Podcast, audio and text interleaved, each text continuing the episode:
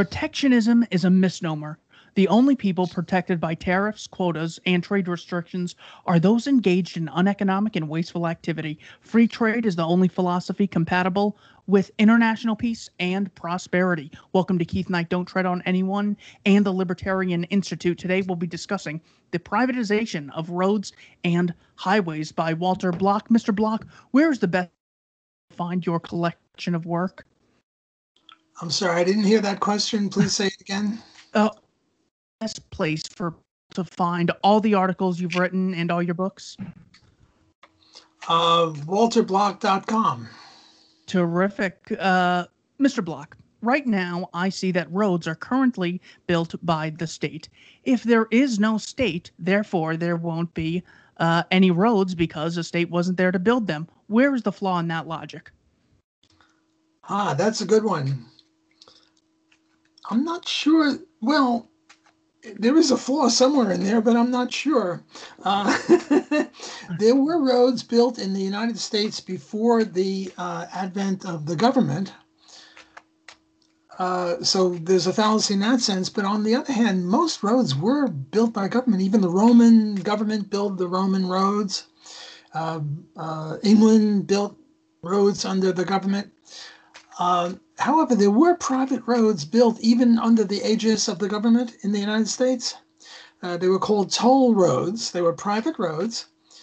Uh, it sort of reminds me of the BMT and the IRT in New York City, Borough Manhattan Transit Authority and Interborough Rapid Transit in, in New York City. These were private railroads or underground railroads. Um, uh, the IND came in later, and that was built by the government. But the first two, the IRT and the BMT, were private subways and they were going to raise their um, price from a nickel to a dime and the government said oh this is horrible. We can't do this. We have to not nationalize but municipalize namely the city took over and then guess what happened? They raised it to a quarter but that's another minor detail. Well just as there were private subways in new york city there were private toll roads in the united states. Namely uh, somebody you for example keith you built a road from i don't know uh, a to b and you charged a, a, a, fee. And what you would do is you would charge uh, horses so much, and a wagon with how many horses, and how many axles, and you even charge based on the width of the wheel, because a wide wheel would. Uh, uh, I mean, these were all dirt roads. They would uh, sort of flatten out the road. Whereas a narrow wheel, think of an ice skate, it would put a rut in the road. So you would charge a lot more for um, uh, a narrow wheel than a wide wheel. And then uh, what happened is that um, the government refused to um, uphold the law, namely uh, to compel people to pay a fee. I mean, look, uh, we we probably had private shoe stores then, but if the government, but if you came into my shoe store and, and you walked out with the shoes, and I called the cops and they wouldn't do anything to you, well, I'm not going to have much of a shoe store. Well, similarly, uh, I go to your road and I refuse to pay, and then the government won't stop me. Well, then you're not going to have much of a road, and they wouldn't allow you to have cops to do it because you know you'd be in competition with the monopoly cops. So uh, the private roads failed. But to get back to your interesting sentence with which you started, yes, it's a fallacy because there were private roads not before the advent of government, because government has always been around. Uh, I don't think we've ever had pure anarchy. Well, we have anarchy between countries in the sense that there's no world government. But uh, in any given country, there's always been government. So there's been no private roads without government overseeing it. But there have been private roads built by private people. So uh, that would be the fallacy in that. Let's say that I uh, kind of don't even care about principles. I just want things to be of high quality, and I want everyone, including the poor, to have access to these things. If those are my priorities, why should I consider privati- uh, privatization of anything? Uh, we, you can use roads or any other example. Well, the general case for privatization is two. One is uh, deontology, and the other is um, pragmatism or utilitarianism. Deontology is, um, you know, rights that uh, if we have private things, then we control them, and if we have public things, then they compel us to pay for them through taxes. And suppose you never use the roads, uh, you're a hermit. Well, you still have to pay for them uh, because you might buy some groceries. uh, have them delivered or something. I don't know. Um, so the um, that would be the deontological. The um, empirical or the pragmatic or the utilitarian case would be that the government does it much more expensively. So you might think, well, you know, they're freeways. They're uh, you get it for free. Well, you don't really get it for free because you have to pay taxes for it. So um, and and the amount of fees that you would pay would be less than the uh, taxes that you pay because government. Um, uh, charges more. Uh, we have um, almost controlled experiments in two areas where private and public both uh, coexist, and we can see that the private is a lot cheaper. For example, sanitation, garbage removal. Uh, the empirical evidence shows that it's three to five times more expensive for the government to move a ton of garbage than private people. And similarly with the post office. It's much cheaper for the Pony Express or Wells Fargo or um, Purolator or somebody like that to move mail than for the U.S. Post Office. And um, the reason is they can't go broke if they do a bad job. Whereas in the private sector, you don't do a good job, you lose profits, you have to go broke, you have to go do something else, and the people that remain are pretty efficient. Now, the, the key with roads is why did I write this book? My main motivation, uh, I had two motivations. My, my minor motivation was traffic congestion. My main motivation is do you know how many people die on the nation's roads? It's something like, it's something uh, like. Uh, uh, I'm, I'm sorry to interrupt you, but you cite on page 349 in 1998, 41,480. This is an uh, an open letter to Mothers Against Drunk Driving. But yeah, just to give people a number, that's actually that's what we're at. Yeah, 40,000. Sometimes it's 41,000, sometimes 37,000, 38, sometimes 42. Around 40,000 people died. To give you an idea of what 40,000 is, I mean, how many people died in 9 11? Only 3,000. And that was just one shot. This is 40,000 every year. How many people died in uh, uh, the aftermath of Katrina, which really wasn't Katrina's fault? It was the fault of the Army Corps of Engineers who let their levees fall. 1,900 people died then. And you know, everyone gets all excited when um, a cop kills a black person. Well, how many uh, uh, black people get killed by cops? It's uh, almost single digits per year. We're talking about 40,000 people mothers, fathers, uh, men, women, whites, blacks, uh, Orientals, whoever. Uh, it, it's just a massive, horrible thing. And people say, well, you know, it's inevitable death, taxes, and motor vehicle accidents.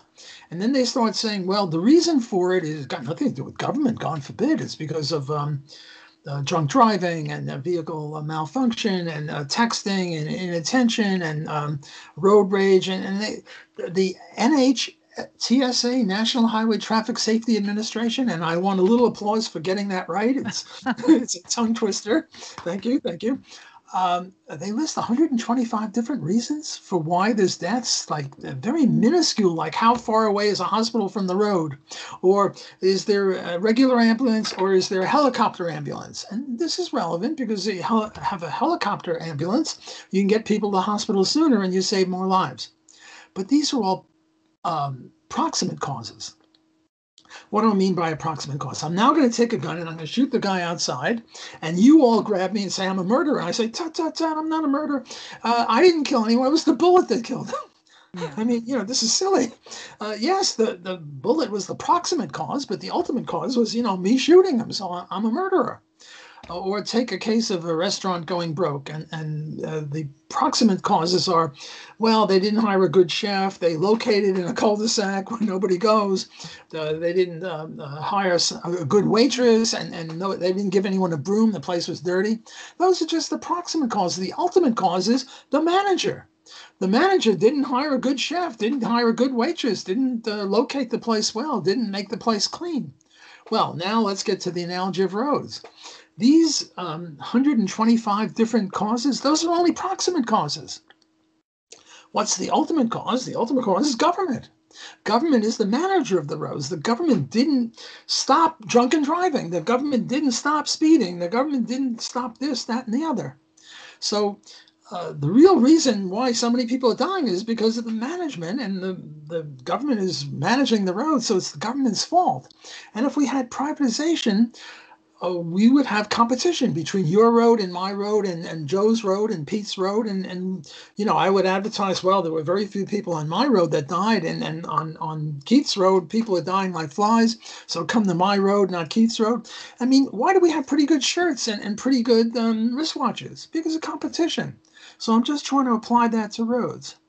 So the first half of this book is, well, what could a private road owner do that would reduce deaths? And the second half of the book is, well, what are the objections? Well, one of the objections is a private road owner will trap you inside your house. He won't let you out on the road. And there, there are dozens of objections that people would raise. So that's pretty much a, summary of the book. And the second motivation was a congestion. I mean, what, what city do you live in? I'm in Chandler, which is right next to Phoenix and Scottsdale, Arizona. Okay, well, Phoenix is a big city. I don't know what the traffic jams are like there, but in New Orleans and New York, where I'm familiar, in Chicago, traffic jams are horrible. There's traffic congestion, and and this is a pain in the neck, and it leads to road rage, which leads to deaths. And you know, if we had peak load pricing, namely you charge more when it uh, during the rush hours, well, then you iron out the uh, uh, the oscillations of, of, traffic. And, and so that would be my second minor motivation for writing this book.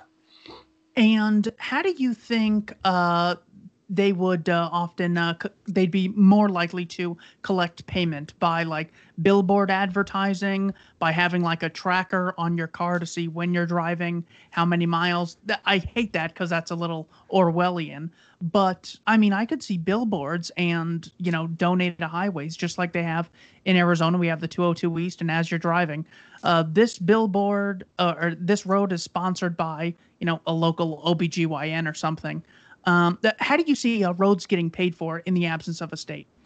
Well, right now we do have some private roads which are free. Like you go to Walmart or Costco and you get into a parking lot that's, uh, I don't know, a quarter of a mile square or maybe a mile square. I mean, they've got these gigantic parking lots. And in these parking lots, they got roads. You know, you have to go from here to there. And um, uh, the car can't park here because you'll block traffic. So uh, when you have Walmart and they want people to come there, they give free roads, just like they give free electricity. Uh, uh namely, they don't specifically charge you for it. Uh, so that's one way. Another way is uh, the Boy Scouts or, I don't know, the Cancer Society is sponsoring this road. Everyone give to the Cancer Society or, or something like that. and third, when I started writing this book, I forget when the book came out, 2009. Uh, well, no, you see, when I, uh, the book is a, a, collection of many articles, and the first articles were written in the 70s. And what I was doing was I was going over grocery journals. And people were asking, what are you doing with grocery journals? Well, this is when the groceries were first uh, uh starting that thing with the Universal Product Code on, on the oh, side, yes. of, uh, uh, side of uh, I don't know uh, breakfast cereal, and you go blip blip, and you know th- this is the beginning. So what I was saying is that every car could have un- under its underbody um, uh, a code, and when you ride over uh, something, you get a bill at the end of the month. And nowadays, on some bridges, they don't have uh, toll collectors. You know, give them a dollar or give them five dollars. They just send you a bill at the end of the month, and or you mm-hmm. register your credit card. So, uh, one of the objections uh, that I, I, mentioned, were objections. I mentioned um, uh, you'd have to stop in front of everyone's house and put in a nickel and you know, that would slow down traffic. Well, you know that's that's a silly objection because we have high tech, and even before the high tech, what you'd have would be, um, you know, I do um, marathon racing and 5K racing, and there'll be 20,000 people in the race, and everyone has to pay 50 bucks or whatever the amount is. Well, how do they keep people out? I mean, you know, you're a free rider. You you don't want to pay and you want to run with us. They give you a little bib that you put on your chest with a, a safety pin. Mm-hmm. And if you don't have one, the cops will uh, put you in jail for theft of services. Well, yeah. we could do that too. Uh, so you know, one of the problems you mentioned it's Orwellian. Well, you, are out to see your proctologist, or you're out to see your um, your um, what do you call it? Um, what's it when you I can't think of uh, your mistress, and, and you're married. You don't want anyone to know. well, what you could do is is get a um, uh, you know um, a, a, yearly pass or something like that. So if you want privacy, you pay for privacy. Uh, yeah. Privacy is not a right. And some people want privacy. They don't want anyone to know they're going to see their mistress or their proctologist or their psychiatrist or whatever it is. So uh, that would be one objection uh, that would be Orwellian if, if everyone, you know, if the road knew where you were going. Yeah, uh, there are a lot of uh, criticisms of anything that we put forward in the free market. There's going to be greed, there's going to be corruption, there's going to be, you know, lack of caring. The problem with these is they all apply to government tenfold because you can't opt out of uh, funding government. Do you think there's any, in all your decades of research, any criticism that uniquely applies to the free market? Well, yeah, uh, human imperfection. I mean, you know, uh, we have bankruptcy, right? I mean, you know, every once in a while a shirt manufacturer goes bankrupt or a bank goes bankrupt or because the human condition, I mean, we don't have perfection. Uh, there's such a thing in economics called perfect competition. It means something very different. But one criticism of the free enterprise system is that it's manned by human beings, flesh and blood creatures who are mistake making animals uh, so that's a criticism. I mean, I'm digging deep into the barrel here to come up yeah, with. but but the reason is is that politicians are also human and they're just as imperfect, and they don't have an incentive to be better. And and they don't automatically lose out. Now there is such a thing called market failure, and what they have is externalities and public goods and monopoly and, and about fifty thousand other things. But the Austrian economist rejects all such things, uh, market failures. Uh, the only legitimate market failure is that human beings are imperfect. And but as you say, uh, government and, and I'm conceding that they're human beings in government, and uh, they're even more imperfect because they don't have this market process to save them. Excellent. A lot of people in a discussion when discussing which sort of system would be most moral and most beneficial to the widest number of people, improve quality over time, lower prices it's, at some point it's almost inevitable someone will just come in and think they've won the argument by saying i think it should all be free and it's so difficult to get into that mindset as an economist how do you get into the mindset of someone who just says oh yeah healthcare computers college electricity utilities uh, th- those should be free well, it'd be nice. I'm I'm in favor of that. I'd like everything to be free, and and then I'd be out of a job because economics is the study of scarcity, and yeah. the reason we don't have everything for free is because uh, things are scarce. We want more than we have. Therefore, there's scarcity, and if there's scarcity, we have to figure out who gets it. Well, one way to figure out who gets it is, you know, uh, how much are you willing to pay for it. I mean, there are some things that are for free. Gravity is for free. You stay on the planet. You don't flow off. Uh, air on the on this planet is for free. You can breathe all you want. I mentioned I do marathons sometimes. Well, at the end of the marathon, you know what I'm doing? I'm going like this. I'm I'm panting, yeah. trying to catch my breath. Nobody comes up to me and says, "Hey, Block, you know you're a pig. You're hogging up too much uh, too much oxygen. Oxygen is free, thank God here." The more things that are free, the better. If healthcare could be for free, fine. But but healthcare is very scarce, very limited, and so are shirts, and so is uh, highways, and, and so is uh, economic goods. Now we go to the moon and Mars. You're going to have to bring your oxygen with you, and because oxygen won't be free here, so we should enjoy uh, freedom, namely no prices. So I'm not against that. I favor it. It's just that uh, if everything were for free, you'd have more people that wanted any one thing than there was available. Now, how do you decide who gets it? Well, one way is you get online, uh, like they did in the old Soviet Union. You know, you have these long lines where people just wait for their food. Well, that's pretty inefficient. Or when you have price controls over gasoline, then you have 50 cars lining up uh, to buy a gallon of gas. So it's not good that we make free things that are scarce because then we have uh, very less efficient ways of, of determining who gets what. Excellent point. Yeah, that they always say, well, it just needs more funding and it should be free, which is just as dumb as saying the military is free because it's paid for uh, through taxation. They never uh, even just assume that, well, maybe it's poor management. Maybe they get too much money and they need more economic discipline.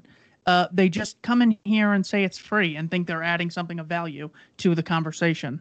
What well, is no, you know, it's possible that if the government put all of its tax money in healthcare, let's say, and now we don't have any roads and we don't have any libraries, we don't have any schools, we don't have anything else, it's possible they could give it out for free, but at the cost of we'd have no food maybe. Yeah. You see what I'm saying? In other words, if we put all of our money in, into something, shirts, we could give shirts out for free if we put enough money in it. But then we'd have so many shirts, we'd be up to our armpits in shirts.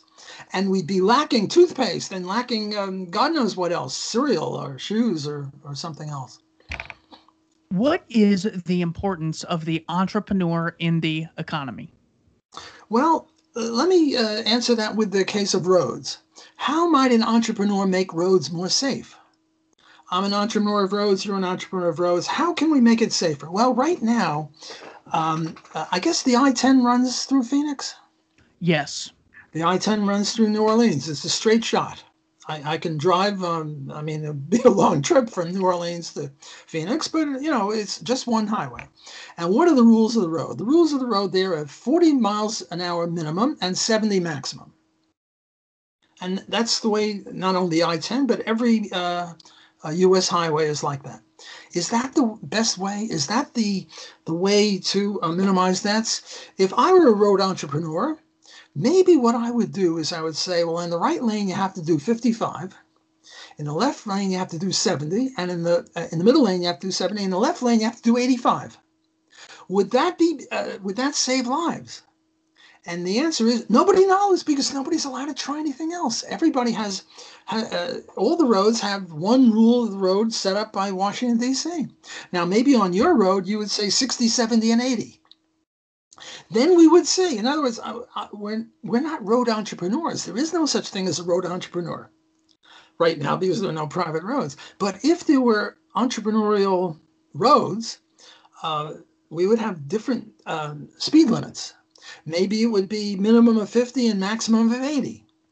Or maybe each lane would have a different speed limit uh, you know, right now you do 70 in the left lane, and what happens? People start going around you because most people want to do 75, yeah, 77. Yeah. Now, maybe lane switching is is um, a bad thing, and maybe lane switching keeps uh, uh, uh creates a lot of deaths. So on my road, I would I would say, um, you know, if you pass on the right, we're going to kick your butt. Whereas now they have a rule: don't pass on the right, but they don't really enforce it. Another thing I would do if I were a road entrepreneur, you know, sometimes there are these trucks and, and, and say just two lanes going in one direction. And, and truck A is trying to pass truck B, and it takes five miles for them to pass them.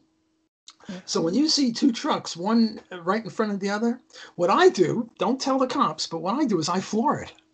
And I try to get it past them before the, the they can blockade you uh, behind them.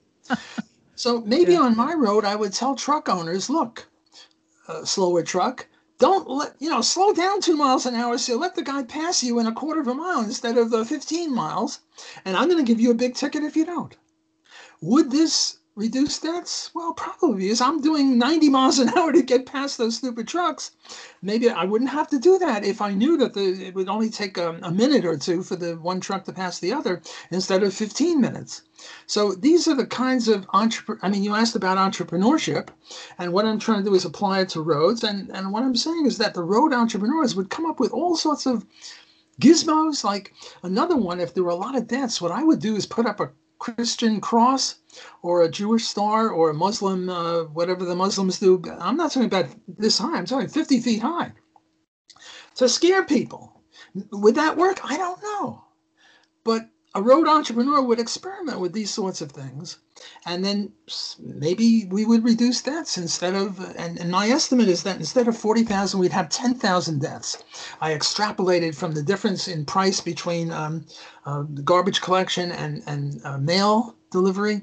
And and the government is uh, you know five times more expensive or four times more expensive. So i figured to get rid of four-fifths of the deaths so I, I figured instead of 40,000, we'd have 10,000 or, or something like that, or 8,000. I forget the exact numbers.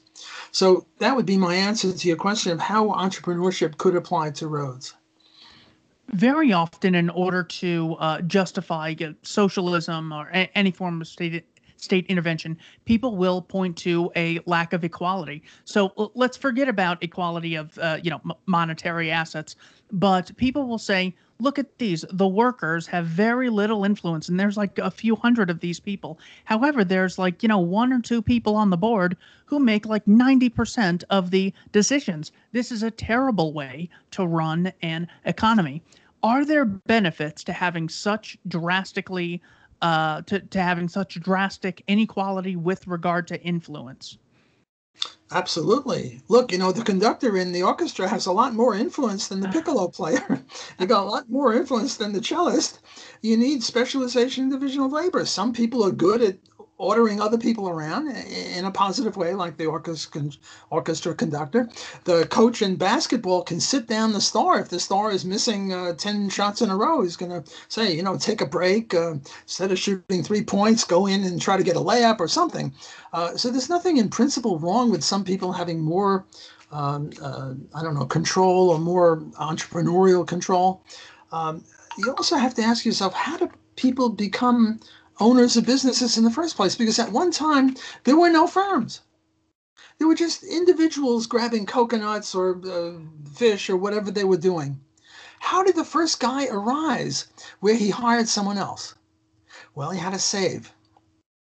Look, I uh, we both catch fish, and and uh, you, you eat all your fish, and and I save some fish, and then I come to you and I say, hey, I'll give you a salary more in more fish than you can get yourself.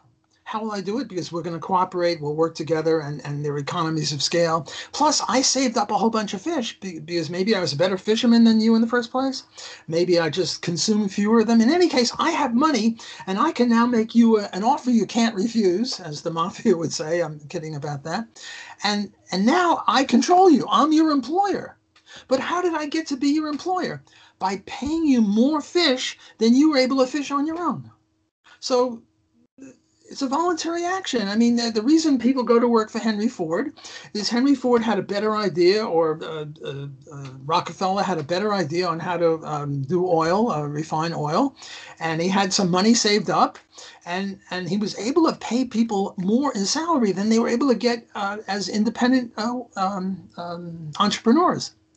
So you might say, well, now Henry Ford has a and, and Rockefeller have a lot of control, and they have five thousand employees, and they have more control than all of them put together. Fine. How did they get that? They got that through a voluntary process. So nobody should complain about that because you agreed to it. Yeah, I, I brought this up to Noam Chomsky after he gave a speech in front of like you know there were probably 20,000 people at Arizona State.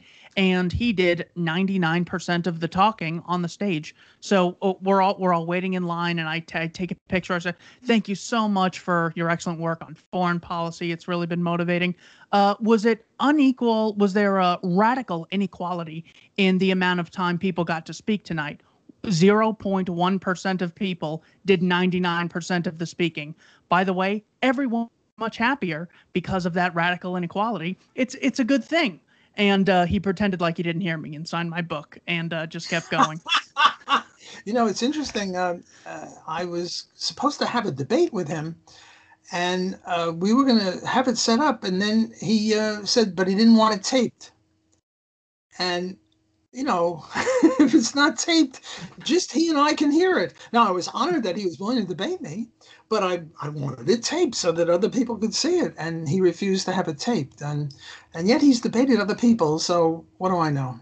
Uh, but uh, you're quite right on foreign policy. He is really magnificent, and he's really good on personal liberties, like most lefty liberals. Mm-hmm. You know, mm-hmm. legalize uh, anything between consenting adults.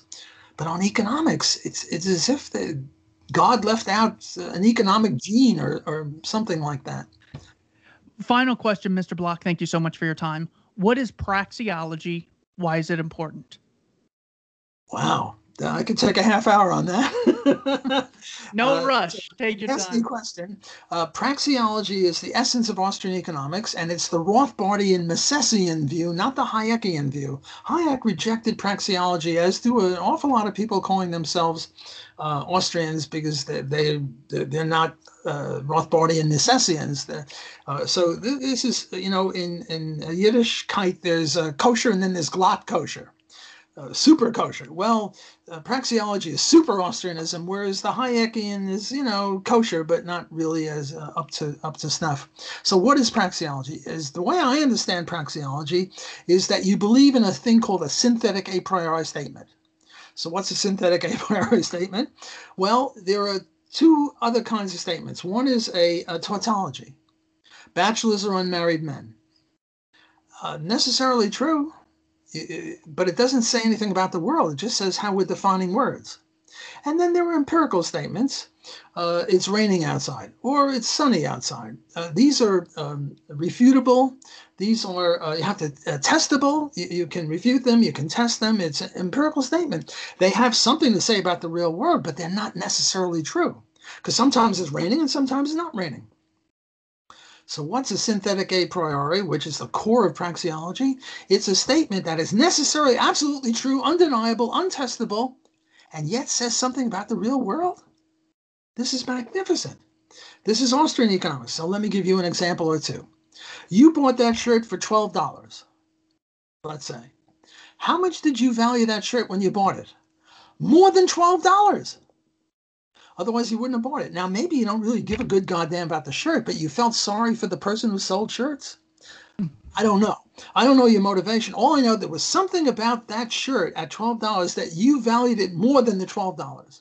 And the guy who sold it to you, he had fifty of those shirts. He was dying to get rid of them. He probably valued it at a dollar and he sold it to you for 12 he made a profit of 11 so what i'm saying is this is necessarily true that trade you started off uh, this um, uh, this program by saying that trade is mutually beneficial. Well that's praxeology.